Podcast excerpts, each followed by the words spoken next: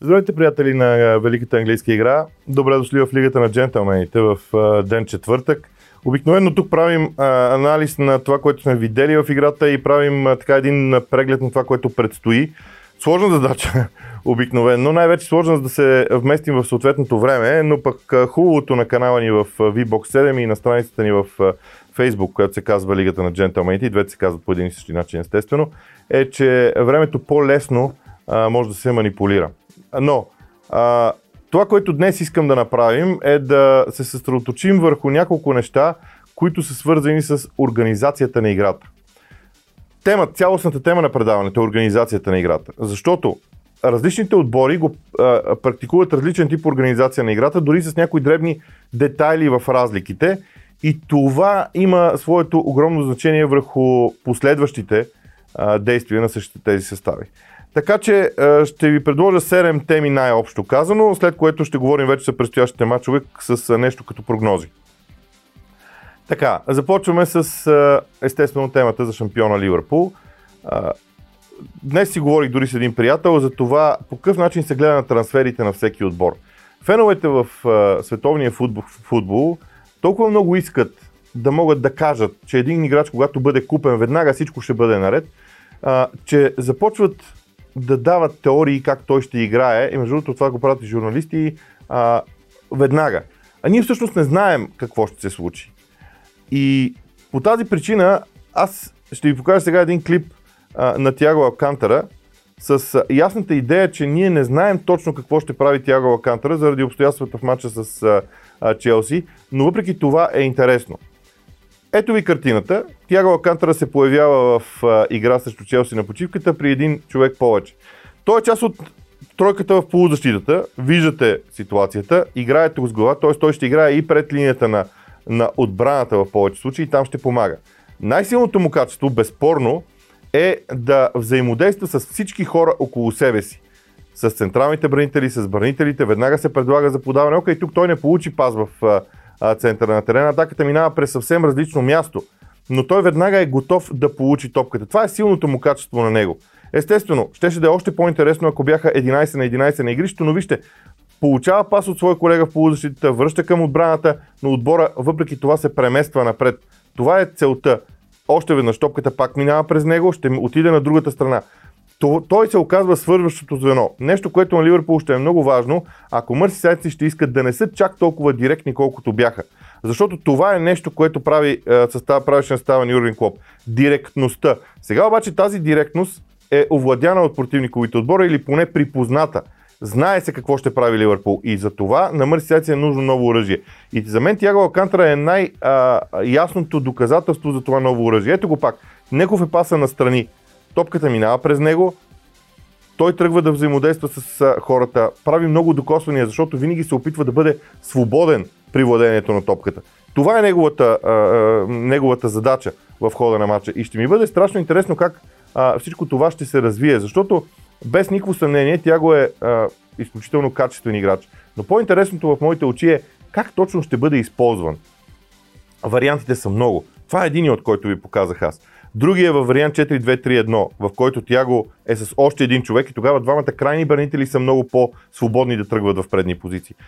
А, всички трансфери на Юрген Клоп, за мен този сезон, са насочени към това отбора да бъде разнообразен. Сега в момента, ако човек внимателно преброи опциите му във всяка линия, в защита той има 7 души, на които се доверява да играят. В различни етапи, окей, един може да бъде по-силен, друг по-слаб според а, един специалист, според друг специалист и така нататък, но са 7 души. В хафовата линия има шестима, на които може спокойно да се довери да играят и всеки един от тях е с различен профил като футболист. В нападение вече има петима заедно с Диого Жота. И смея да твърда, че Диого Жота е много близо до това, което са Салах и, а, и Садио Мане. Така че това е интересното. Сглобяването на състава, организацията на, на играта. И тя не е само една. Нито един голям отбор няма един тип организация на играта, напротив, обикновено са повече. А, загледах се в играта на Лестър Сити, не за друго, защото ми е страшно интересно какво ще прави Бренда Роджерс. Той постига резултати в а, Висшата лига. И а, сега с отпадането си от купата на лигата ще има чудесната възможност да играе един матч на седмица, т.е. още повече, не, изключение на европейските матчове, разбира се, а, ще има още повече възможност да развива този състав. Ето и, и картината от а, двубоя. Вижте двамата крайни бранители къде са. Каква е широчината между тях? 62 метра, те са при 68 метра широчина на терена, те са буквално на двата тъча. Те дават наистина широчината и от тях започва взаимодействието. През тях могат да дойдат тези подавания. Подавания, които свързват двете линии и в крайна сметка дават възможност на тримата атакуващи играчи, които са навътре, събрани в центъра, да атакуват наказателното поле и там Джейми Варди да не бъде сам. Нещо, което беше слабост през миналия сезон. А, още веднъж, двамата крайни бранители, десния Джастин Джеймс, левия, изобщо а, а, Джастин Джеймс играва в... Джеймс Джастин, извинявам се, играва в ляво. А, пък а, това е всъщност силата на двамата крайни бранители. Дават възможност на тези тримата в центъра да бъдат а, съсредоточени върху играта вътре в наказателното поле. И в същото време има други петима от състава на Лестър, които остават зад линията на топката. Нещо, което като организация на, на играта е много важно. И, и, и още нещо. Тази широчина на терена, която двамата крайни бранители дават, а, много напомня на онази, която Ливърпул имаше. Тоест, ето ви как другите отбори започват да взаимодействат и започват да, да взимат от това, което виждат от останалите състави в а, мачовете. Ето тук 57 метра разстояние между двамата, крайни, между двамата флангови играчи на, а, на Лестър Сити. И достатъчно много хора вътре в центъра, които да натиснат състава в а, централната част на игрището и съответно да дадат възможност на отбора да атакува. Ето това е нещо, което Лестър Сити може да прави. Лестър Сити ще прави през този сезон и ще е интересно как другите отбори ще се нагодят към този стил на игра. Защото включванията по фланговете ще оставят пространство за полузащитниците да стрелят от а, дистанция. Нещо, което също върши страхотна работа. Тоест, Лестър Сити оставя фланговете на крайните си бранители, оставя други 8 полеви футболисти в централната зона, ако терена бъде разделен на 5 коридора. Двата странични са за крайните бранители, доста изискваща задача, разбира се. Но вътре в тези три вътрешни коридора а, на, на игрището са останалите 8 полузащитници. И там Лестър трябва да гради много, по много интересен начин взаимодействията си, защото играчите са близо един до друг. Това е нещо, което Бренда Роджер се опитва да направи. Това му носи успех за сега. Много е ефективен с крайните бранители. Те имат участие в почти всеки един гол на, на Лестър от началото на, на сезона, което също е много важно. И а, според мен ще минат още матч или два преди противниците да започнат да се усещат и да играят срещу Лестър по начина по който като постройка се играе срещу Ливърпул. А, много е интересно като, като динамика и процес. Когато говорим за а, организация на играта, естествено ние всички чакахме с огромен интерес какво ще направи Пеп Гвардиола. Какво ново ще предложи. Преди да видим видеото, което ще ви покажа, е много важно да кажем, че Пеп Гвардиола гостуваше на Увърхемптън, който е един отбор от силните във Висшата лига, който ги победи два пъти. Тоест Пеп Гвардиола е с едно на ум, че този отбор може да ги контратакува, защото контратаките дадоха победите на вълците срещу Мансити през миналия сезон. И той ни показа как Мансити ще търси стабилност срещу топ отборите а, в а, този сезон. А, гледаме отново видеото. Вижте разиграването. Четирима души в предни позиции, които се грижат за атаката. Останалите са в вариант 2-4 и те стоят на линията на топката, тези четиримата. Не отиват по-напред. Вижте разиграването. Горе-долу тази линия се задържа. Ето как са разположени по игрището. Това е финалната нападателната третина, в която влизат предимно 4 души от Ман Сити. И там се търси нещо различно. Ако не успеят, връщат топката назад. Това няма трагедия за тях, защото бавно и методично се преместват напред. И когато видят шанс за контратака в финалната третина и свободни пространства, тогава ги използват.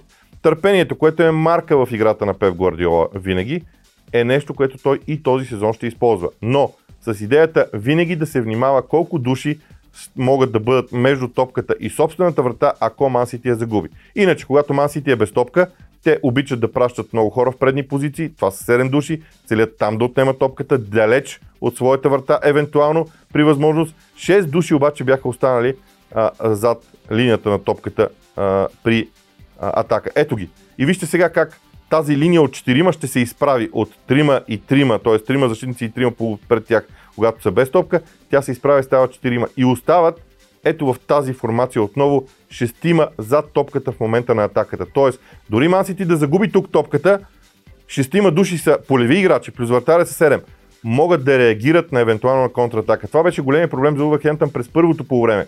А Мансити се представя блестящо, защото тези четиримата стоят близо един до друг. А, ето един модел на игра на Гвардиола, който поне мен много ме впечатли заради идеята. Още веднъж, второто по време. Тук вече търсим, се търси контрол върху матча. Мансити губи топката. И вижте, шестима души са готови да поемат атаката на противника. Да, Увърхемптън може да направи опасно положение дори и при тази ситуация. В това няма нищо неочаквано.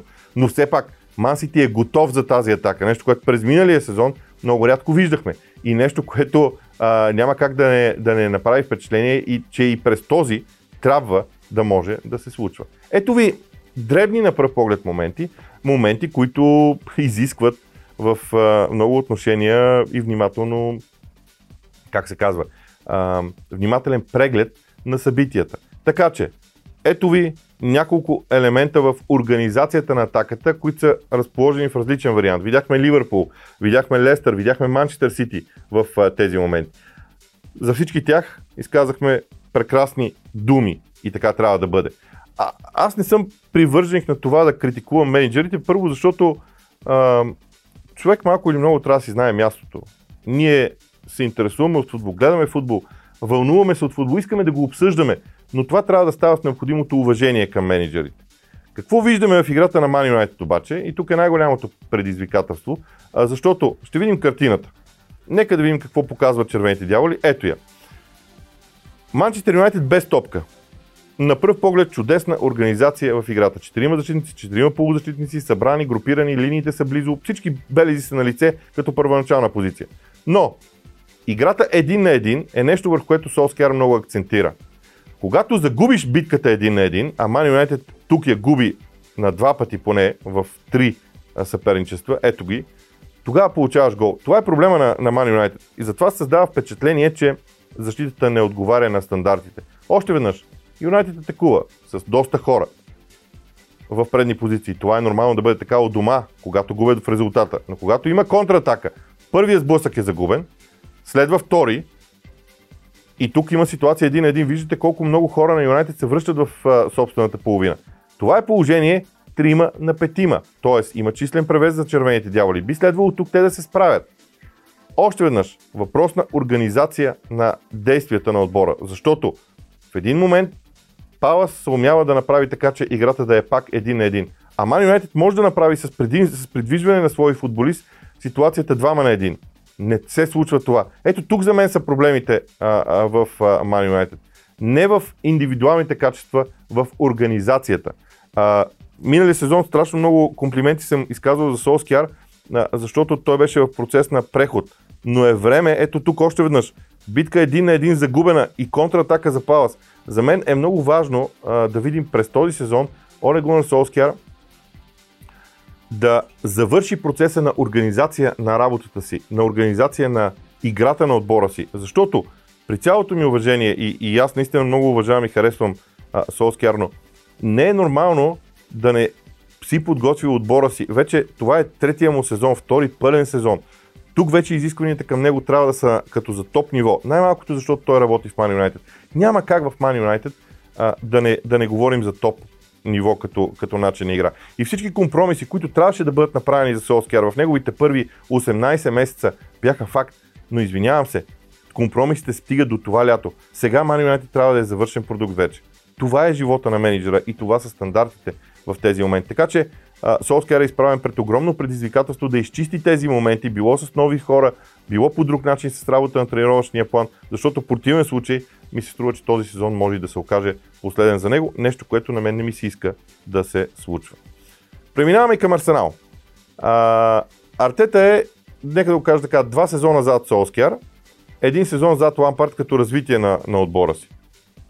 И поради тази причина е много важно да разглеждаме отделните елементи в играта. Знаем, че когато Арсенал е пресиран високо, т.е. пресиране в неговата половина, артилистите се справят дори срещу най-добрите. Говоря за Ливърпул и Манси.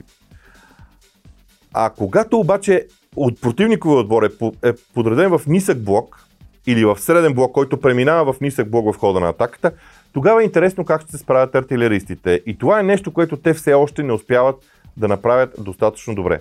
Да видим картината от а, двубоя срещу Уест Хем конкретно, а, защото за мен ето е картината. Вижте къде е Уест Хем. Среден блок. Те придър... игра... Е, Арсенал придърпва полузащитниците, за, за да отвори пространство между двете линии. Това придърпване става по два начина. С подаване на топката и с старт на футболисти от линията на атаката зад гърба на защитите, което интуитивно кара бранителите да се върнат назад. И вижте какво пространство оставя да се отиграва топката. Окей, това отиграване тук е засада, но Арсенал има тези петима в, център, в предни позиции с лице към линия от 4 в защитата на, на Уест Хем. Още веднъж, разиграването на двамата централни защитници и двама от полузащитниците в тези моменти. Кулашинът също може да бъде при, е, така прибавен към тях. И ето ги зоните. Зоните, в които Арсенал ще иска да намери топката в, и да бъде подадена тази топка. Разиграването продължава до тогава, докато пас е възможен. Ето ви олицетворение на идеята за пас между линиите. Когато Арсенал играе също отбор с среден блок, това ще бъде модела, поне според мен, основния модел. Има и още един с дълги подавания зад гърба на защита, но него друг път ще го разглеждаме. И пак, двама централни защитници, двама полузащитници. Търси се пас в пространството между линиите. Ето ги опциите. Четири на пръв поглед. Въпрос е, коя ще бъде намерена? Защото този пас трябва да е много прецизен. Това е пакинга. Пас, с който се елиминира цяла линия, както направи Джака, който е един от най-добрите. И втори пас, който елиминира втора линия, т.е. линията е вече на защитата. С два такта на тази атака Арсенал елиминира двете линии на Уест Хем. Ето това е смисъла на играта. Другото нещо, което е много важно, е наистина взаимодействието между отделните играчи. Ситуация е двама на трима по игрището, но отново паса между линиите, забележете. Смяна на местата, пас, който елиминира две линии. А, точно заради това Букайо Сака е толкова а, ценен и толкова харесван в Арсенал, защото той има в себе си умението, той не е най-великият, тактик, най-великият техник а, в играта. Има добро владение на топката, без никакво съмнение, много добро центриране има, хубава бързина.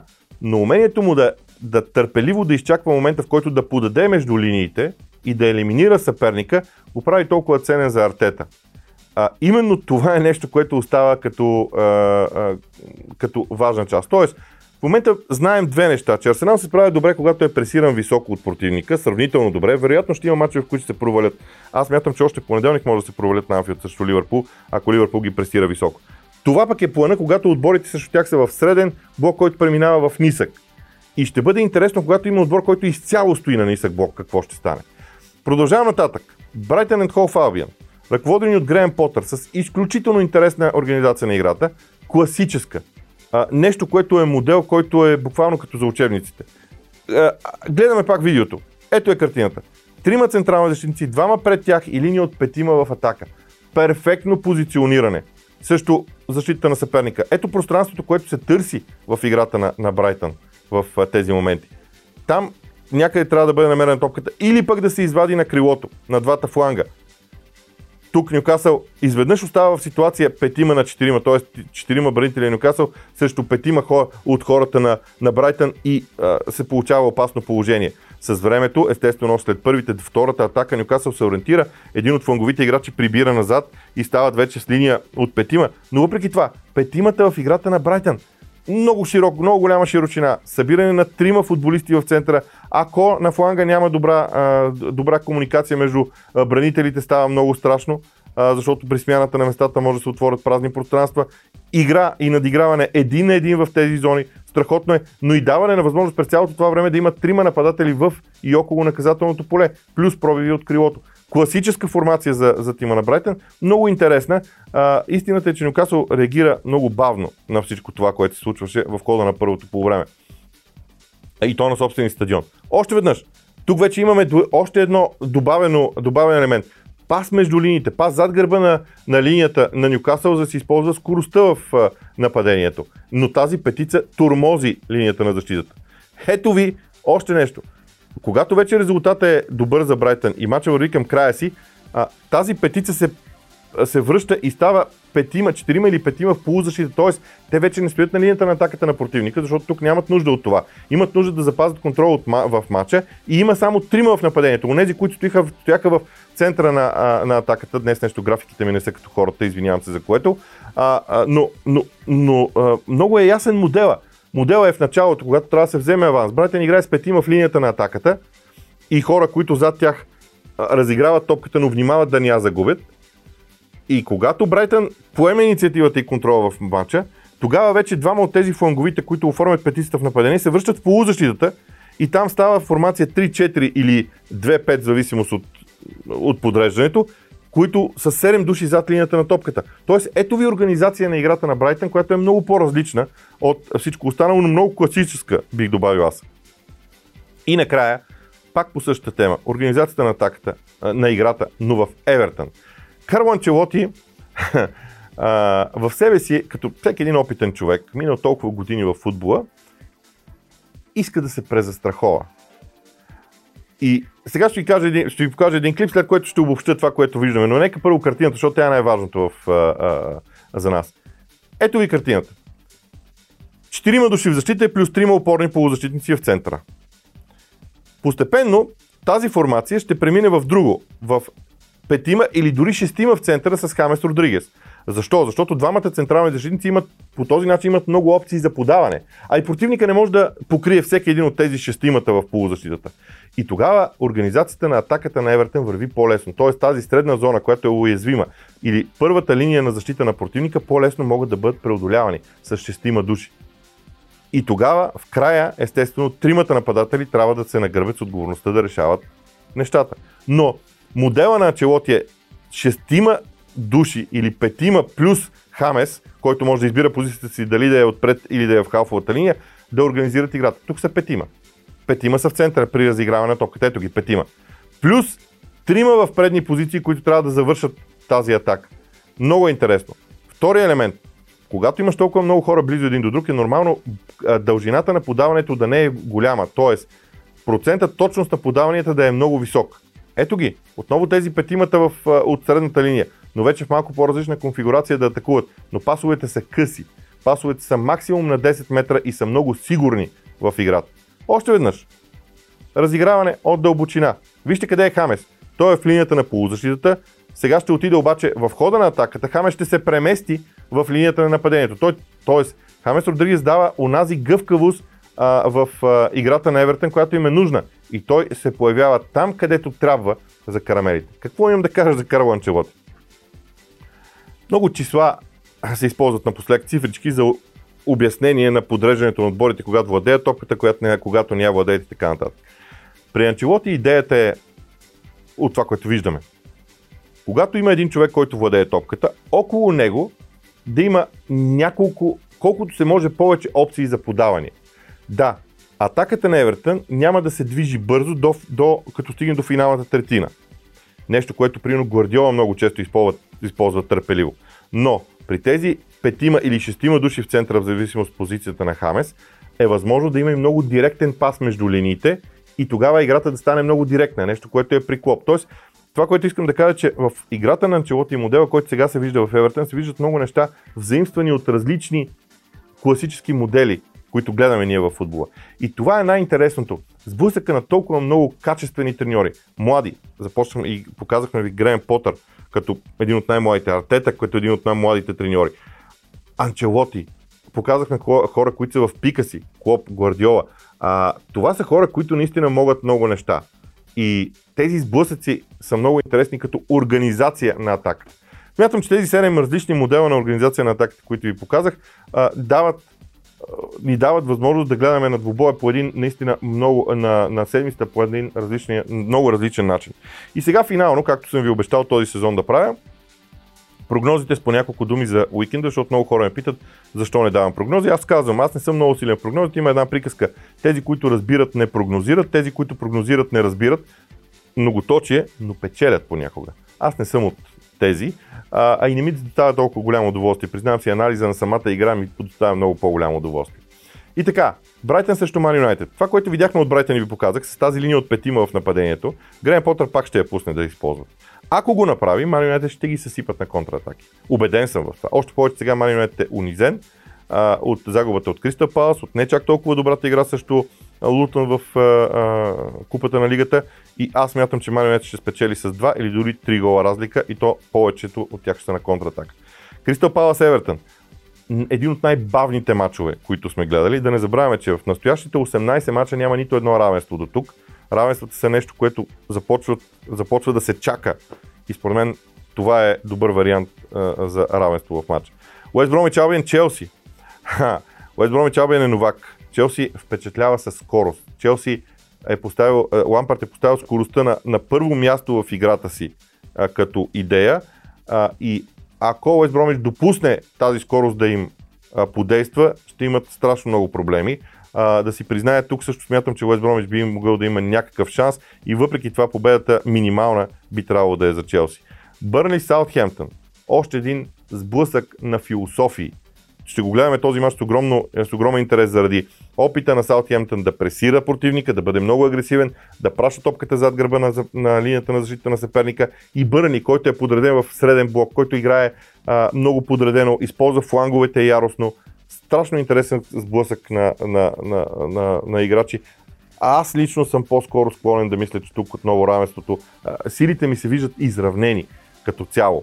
А, точно заради тези различни а, начини на игра, които вероятно ще направят матча сбор от най-различни отделни периоди или периодчета, малки периоди от а, двубоя. Неделния ден. Шефият Юнайтед, Лийдс Юнайтед. Уникален сблъсък за мен. Уникален. Първо, Йоркширско дерби. А, от 80-те години Вижте лига беше пълна с, Йоркшир, с отбори от Йоркшир. Тази област е много специфична.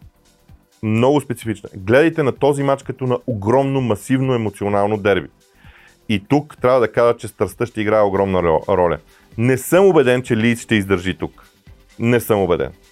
Много симпатизирам на Крис Лаудър. Шефът Юнайтед имаше мал шанс в матчовете си до сега в сезона, така че ще е интересно. Тотнам Нюкасъл. Не забравяйте, че Нюкасъл победи Тотнам миналия сезон. Нюкасъл от отборите, които този сезон ще искат да променят играта си. Да се защитават на 4-4-2 и да контратакуват по този модел.